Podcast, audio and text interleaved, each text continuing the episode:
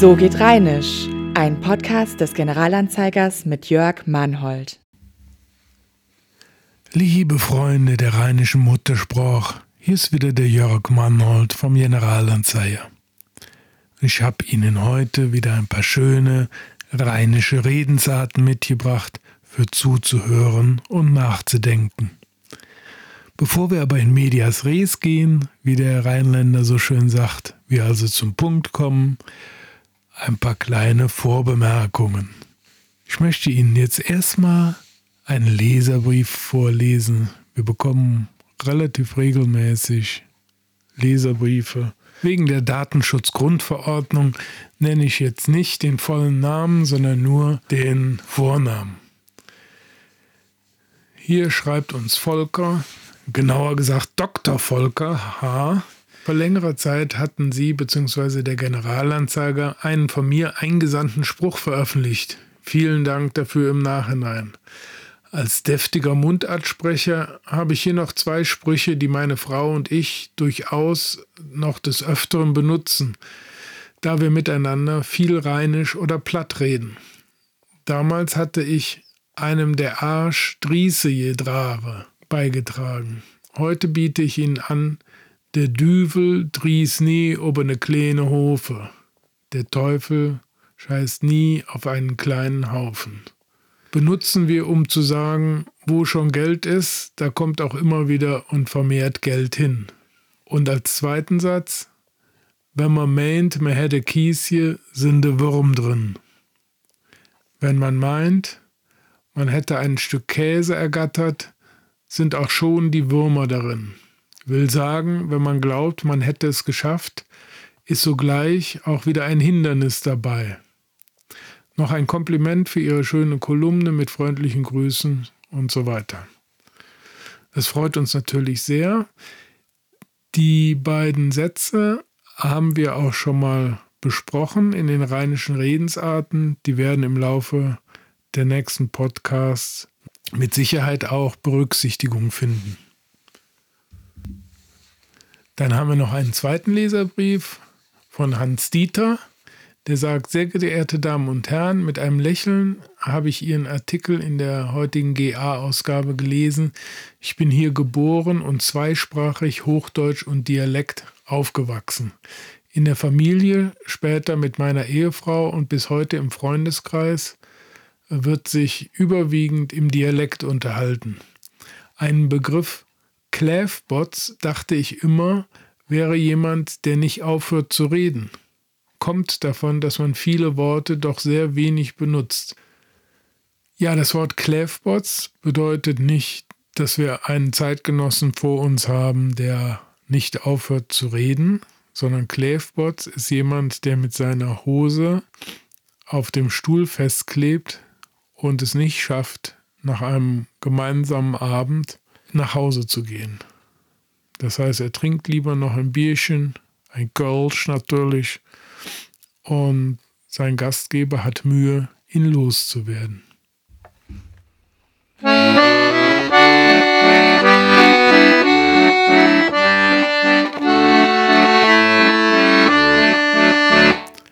Soweit die Leserbriefe. Herzlichen Dank dafür und dann steigen wir mal ein in die Redensarten. Und diesmal sind wir ganz aktuell unterwegs, denn der Rheinländer ist erfinderisch und das muss auch manchmal sein. Das ist nicht zuletzt an der Sprache ablesbar, sogar im Dialekt, wo ja sonst eher das bewahrende Prinzip gilt, aber hin und wieder braucht man mal was Neues. Die Corona-Krise nötigt ja schon dem Hochdeutschen eine neue Vokabel ab. Mundschutzmaske und Atemschutzmaske reichte ja nicht. Die Kanzlerin führte den Begriff Alltagsmaske ein. Ein Journalistenkollege twitterte pointiert, wer jetzt keine Alltagsmaske trägt, zeigt sein wahres Gesicht. Und ein anderer fragte alle Dialektsachverständigen in Deutschland, wie sollen wir die Maske in der Mundart nennen? Fürs Schwäbische kam der Vorschlag Maultäschle. Wir schlagen für das Rheinland vor Schnuteplute. Schnuteblute. Blute kennen wir auch vom Pützchens Markt. Und so könnte sich der Satz etablieren: Zeigens Ding Schnuteblute. Zu gut Hochdeutsch, zeig mal dein Mundkleidungsstück. Denn inzwischen sind die Maskenhersteller sehr kreativ gewesen und haben für jede Eventualität ein Modell entwickelt. Während früher eine Maske eher das wahre Gesicht verdeckt hat, könnte man jetzt sagen, zeige mir deine Maske und ich sage dir, wer du bist. In den Kanälen der sozialen Medien ist inzwischen eine ganz schöne Sammlung von Wortneuschöpfungen zusammengekommen, die wir an dieser Stelle einfach mal kommentarlos, aber genüsslich nennen. Ich fange an. Schnüssbügel. Bützje Kondom. Schnüsse String. Schnüsstüt. Schnüssjäckche. Dristing. Severlappe. Filtertüt. Schnüsslappe. Überflüssigen Dreck. Kölschfilter. Spömanes Abwehrmaske für Schnütche. Gesichtsschlüppi.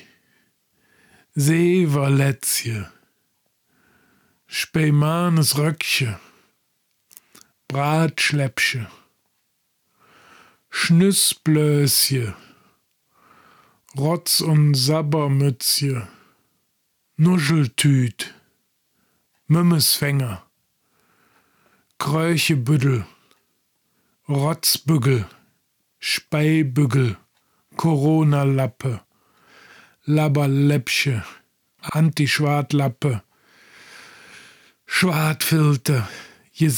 Lätzje, je seh ich's Behang, Schnüssjadinsche, Julasch Gesichtsverdecker, Schnüffeltüt. Das sind schon eine ganze Menge. Es gibt die Legende, dass die Eskimos mehr als 50 Wörter für Schnee kennen, weil für sie die unterschiedlichen Daseinsformen des gefrorenen Niederschlags dringend und zu unterscheiden sind, um im Alltag klarzukommen. Diese These ist zwar von Sprachforschern widerlegt, ist aber sehr schön, weil sie zeigt, wir müssen die Beschreibung unserer Welt gerade so fein sprachlich justieren, wie wir es zur Bewältigung unseres Lebens brauchen. Da kann es aktuell nicht schaden, wenn wir mehr als 30 Wörter für unsere neue Freundin die Alltagsmaske haben. Oder?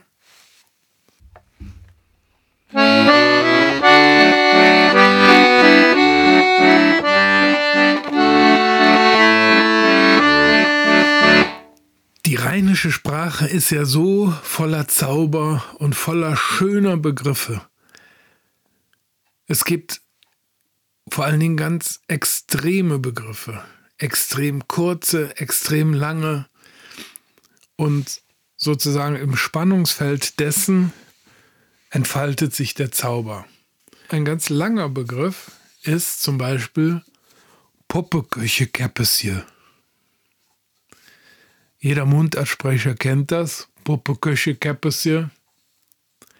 Das heißt auf Hochdeutsch Rosenkohl. Es gibt noch eine alternative äh, Vokabel, die heißt Sprute. Puppe, Käppesje. Wer von außen kommt, versteht es jetzt nicht direkt auf dem ersten Zuhören. Muss man vielleicht erklären. Es geht Puppeköche heißt Puppenküche. Und Käppesje, Kappes ist der Kohl, Käppesje ist das Köhlchen.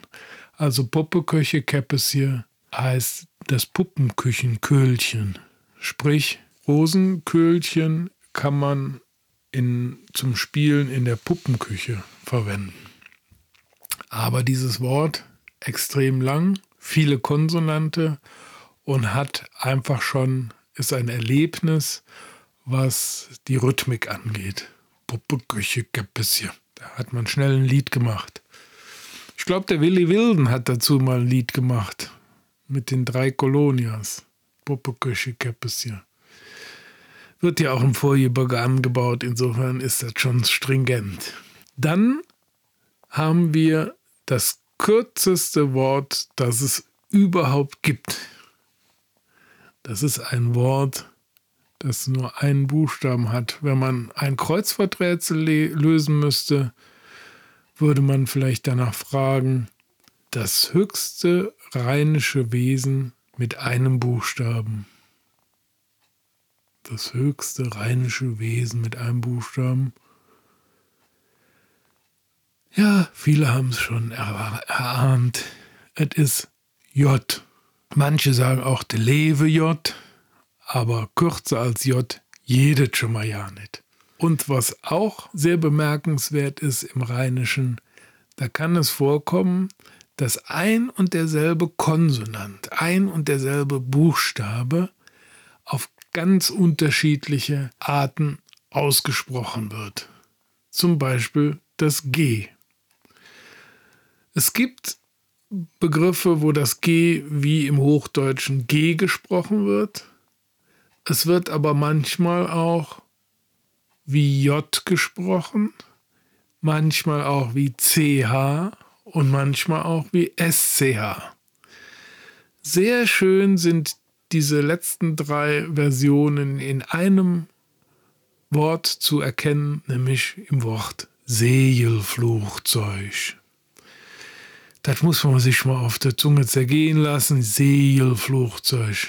Seel würde man im Hochdeutschen schreiben. Segel. Flugzeug, würde man sagen Flugzeug. Aber tatsächlich der Rheinländer drei unterschiedliche Gs. Segelflugzeug.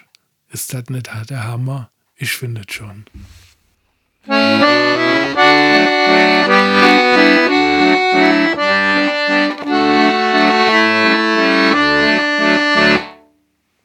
Hier habe ich noch eine schöne Redensart. An manchen Stellen ist der rheinische Dialekt ein akustisches Erlebnis. Es gibt ganz viele lautmalerische Begriffe, die rein aus dem Gefühl heraus und vom Klang her verständlich sind. In unserem Fall geht es eher um den Rhythmus.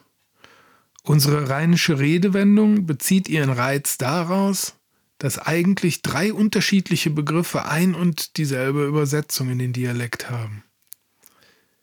Und damit bekommen wir gewissermaßen einen potenzierten Stabreim. Man könnte sagen, ein Stabreim hoch drei.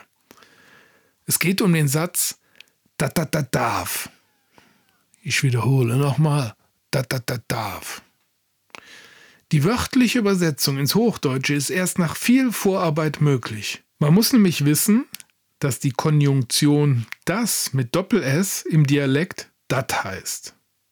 Aber auch das Demonstrativpronomen das mit einfachem S wird im Rheinischen mit dat übersetzt. Und schließlich wird auch das Pronomen es in bestimmten Zusammenhängen ebenso übersetzt.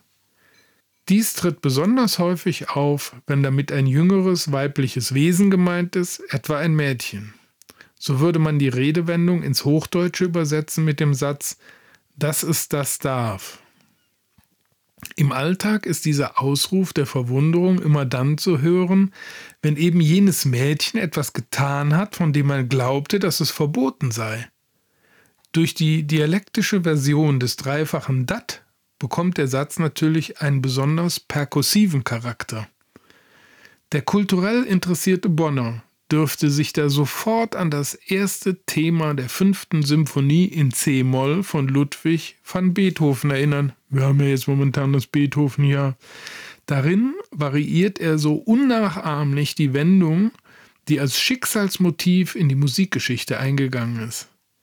Weltberühmt ist das Da da da da und daran erinnert unsere Redewendung unmittelbar.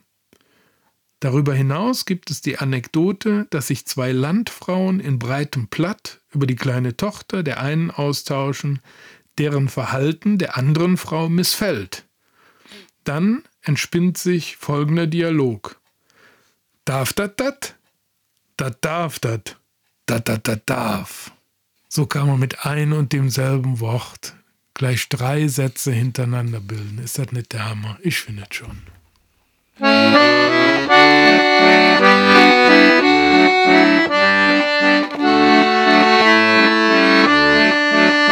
Ich möchte Ihnen ja ganz gerne an dieser Stelle immer mal wieder ein rheinisches Rezept nahelegen. Diesmal geht es um den halben Hahn. Das ist ein Roggenbrötchen oder wie der Kölner oder Rheinländer sagt, Röggelsche mit Käse. Wir brauchen pro Person ein Röggelchen, das ist ein doppeltes zusammengebackenes Roggenbrötchen, 20 Gramm Butter, eine Scheibe Mittelalter Holländer, kann gut Gouda sein, ein Zentimeter dick geschnitten, aber ganz wichtig, und Mustard, das ist Senf. Röggelchen aufschneiden, mit Butter bestreichen und mit Käse belegen und den Senf dazu servieren. Wenn man als Immi abgeleitet von Immigrant zugezogener Nicht-Kölner oder Nicht-Rheinländer in den typischen Kölner Kneipen einen halben Hahn bestellt und ein halbes Hähnchen erwartet, erlebt man eine Überraschung. Der Geschichte nach entstand der Name für dieses Gericht so. Ein Gast bestellte in einem Kölner Brauhaus ein Käsebrötchen und bekam daraufhin ein ganzes Röggelchen. Da ihm dies aber zu viel war, sagte er, ich wollte aber eine halbe haben. Ich wollte aber ein halbes haben. Und so soll es entstanden sein. Ich habe hier dieses Rezept aus dem kleinen Büchelchen Kölsche Rezepte in der Edition Kolonia erschienen. Da sagen wir, guten Appetit.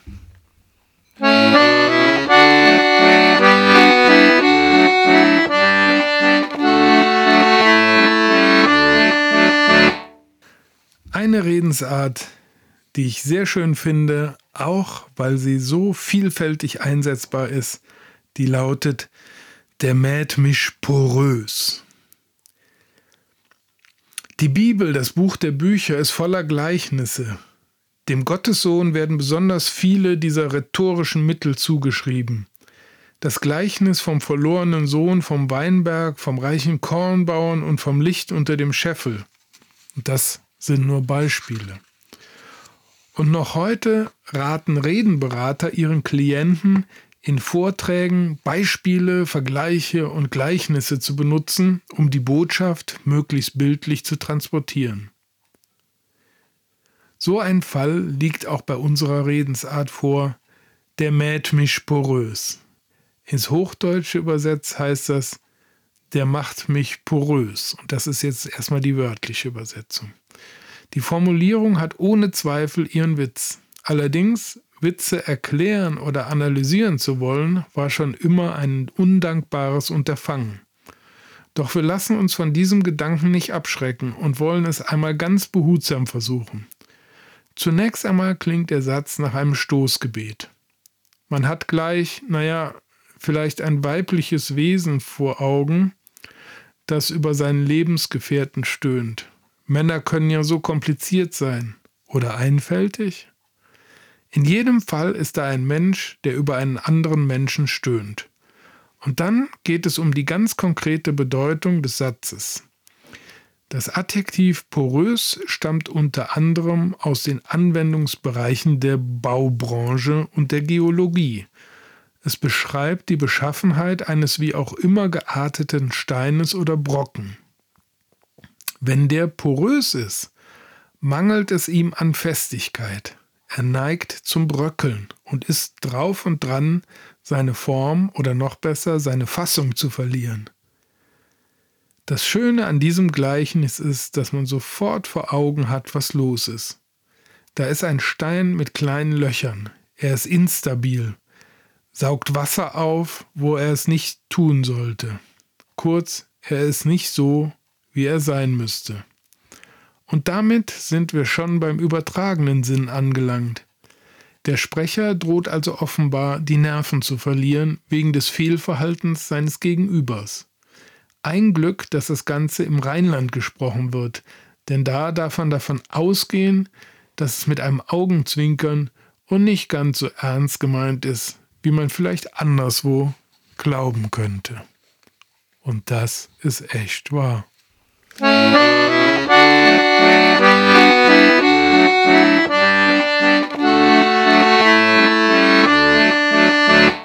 Ich beschließe den Podcast immer mit einer kleinen Literaturempfehlung für alle die, die sich für den Dialekt interessieren. Und es gibt sehr schöne Bücher. Diesmal möchte ich empfehlen von Elisabeth Schleier, ein kleines Büchlein, erschienen in der Edition Lempertz. Elisabeth Schleier, Bönsch wie jedat. Unterzeile Bönsch für Beginners ein Crashkurs in Bönscher Mundart. Das ist ein ganz schönes kleines Taschenbuch im wahrsten Sinne des Wortes. Man kann es immer in der Tasche mit sich tragen. Da wird von Anfang an erklärt, wie es um das Bönsche steht. Dann haben wir ein kleines Kennenlernen, ein paar kleine Erklärungen und dann, was ist Bönsch, wer hat es gesprochen, welche fremden Sprachen haben Bönsch beeinflusst? Warum sollte man was können? Und wieso ist Kölsch anders? Wo lernt man das und wie geht das? Und wir haben hier ganz schöne kleine Sammlungen von Bönschen Begriffen, die man kennen sollte. Also wer das, es hat hier, ich überlege, guck mal gerade, wie viele Seiten hat es? Also um die 80 Seiten kostet 7,99 Euro, ist also völlig erschwinglich. Dringende Empfehlung, wer sich für das Bönsche interessiert, wer das durchgelesen hat, der hat schon mal einen guten, guten Überblick. Ich lese mal hier gerade den Klappentext vor. Bonner und solche, die es werden wollen, können sich freuen. Hier ist er, der etwas andere Ratgeber zur Bönschen Mundart in Buchform. In sieben Kapiteln werden die Feinheiten des Dialekts ergründet und schnell zeigt sich hierbei, Bönsch beinhaltet mehr als nur Worte. Es spiegelt das Leben der Menschen der Bonner Region wider. Elisabeth Schleier ist seit Jahren stadtbekannte Bonnerin.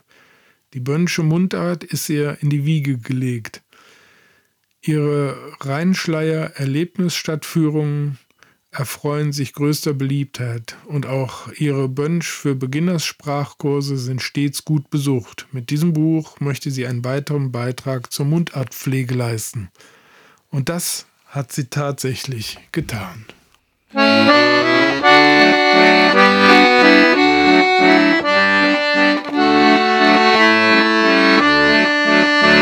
Das soll es für heute gewesen sein. Ich wünsche Ihnen eine gute Zeit. Madet Jod, schwenkte Hot und hoffentlich bis demnächst.